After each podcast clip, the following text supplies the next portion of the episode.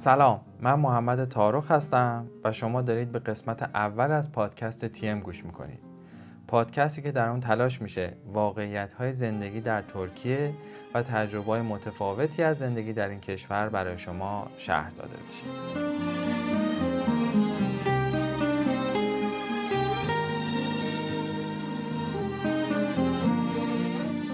خب چی شد که ما ترکیه رو برای زندگی و مقصدی برای مهاجرت انتخاب کردیم؟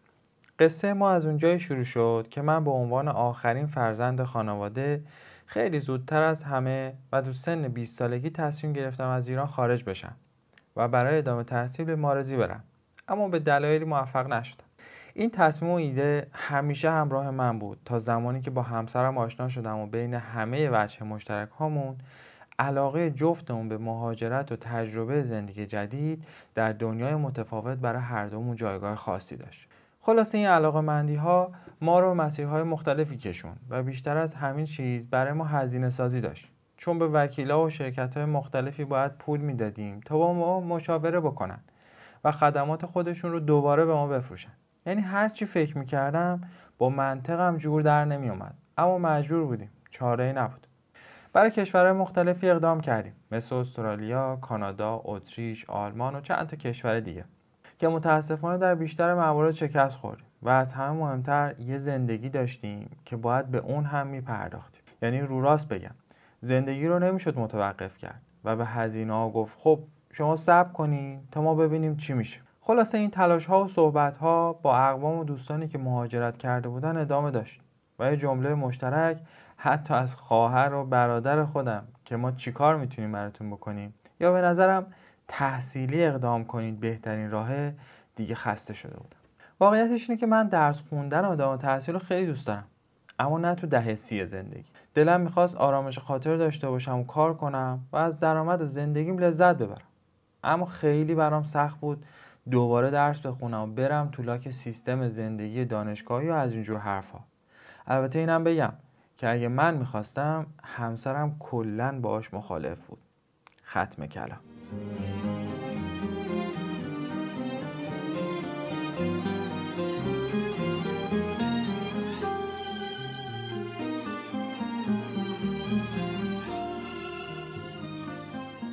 خلاصه این فکرها و قور و مقایسه کردنها ادامه پیدا کرد تا زمانی که دخترم به دنیا اومد و اوضاع اقتصادی کشورم روز به روز بدتر می‌شد. من با اینکه در یکی از بهترین شرکت های IT کشور سمت مدیریتی داشتم و حقوق مناسبی هم می‌گرفتم و جلساتمون هم همش با شرکت های دولتی و مجموعه خیلی بزرگ بود اما حقوقم بازم کفاف نمی‌داد و مجبور بودم بعد از ساعت کاری پروژه های digital marketing و SEO بگیرم و بتونم رو اونا کار کنم تا بتونم چرخ زندگی رو بچرخونم. اما یه روز که از سر کار خسته و عصبی اومدم خونه موفق شدم به یکی از بزرگترین موفقیت های زندگیم دست پیدا کنم. تونستم با چند خط جدی حرف زدن با همسرم قانعش کنم که دیگه نمیشه اینجا زندگی کرد و باید رفت و بار رو باید بست. بعدش توضیح دادم که سرچ های مختلفی کردم و گزینه‌های زیادی هم واقعا روی میز نیست. اما به نظرم ترکیه می‌تونه برای ما گزینه خوبی باشه و اونم قبول کرد.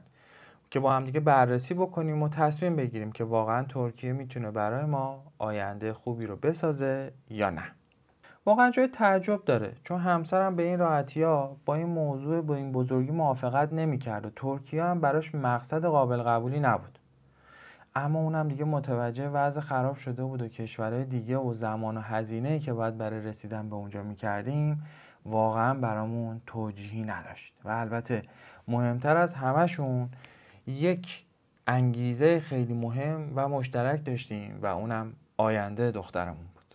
خلاصه اینطوری شد که ما شروع کردیم به سرچ کردن و جمعآوری اطلاعات و صحبت کردن با آدم های مختلفی که تجربه زندگی در این کشور رو داشتن. خیلی زود به این نتیجه رسیدیم که شهر مورد هدف ما استانبول خواهد بود و غیر. این موضوع رو با چند سرچ و بررسی و تجربه قبلیمون از سفر به ترکیه هم می‌تونستیم البته به دست بیاریم. در نهایت هم یه برنامه‌ریزی شیش ماهه کردیم برای یاد گرفتن زبان ترکی استانبولی و استفاده دادن من و تحویل پروژه باز. البته به این راحتی هم نبود.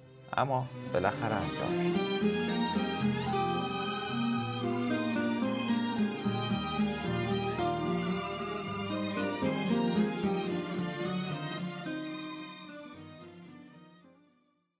بعدم یه بازه زمانی سه ماهه رو برنامه‌ریزی کردیم که پلای پشت سرمون رو خراب نکنیم و من تنهایی به یه سفر به استانبول برم و برای ساختن آینده هر ستامون تلاش کنم. البته این قسمت سختترین قسمت داستانمون چون واقعا هر ستامون تو این بازه زمانی خیلی عذاب کشیدیم. اما الان که سه سال از اون سفر و هاج و واج موندن من تو فرودگاه آتاتورک میگذره با خودم فکر می‌کنم سخت بود اما گذشت. در قسمت های بعدی پادکست تیم به تجربه های مختلف ما و دیگران برای زندگی در کشور ترکیه مفصل خواهیم پرداخت. و امیدواریم که این مجموعه اطلاعاتی برای کسایی که قصد مهاجرت به این کشور رو دارن مفید باشه. ممنون میشم اگه پادکست ما رو به دیگران و کسانی که فکر می‌کنید این اطلاعات می‌تونه براشون مفید باشه معرفی بکنید. بعد هم خیلی خیلی خوشحال میشیم. اگه پادکست رو از طریق برنامه های پخش پادکست گوش کنید تا ما هم اطلاعات دقیقی از شنونده هامون داشته باشیم. و در نهایت هم تشکر می‌کنم از علی بندری عزیز که با پادکست های BPlus و ChannelB ش کاملا برای خیلی ها شناخته شده است.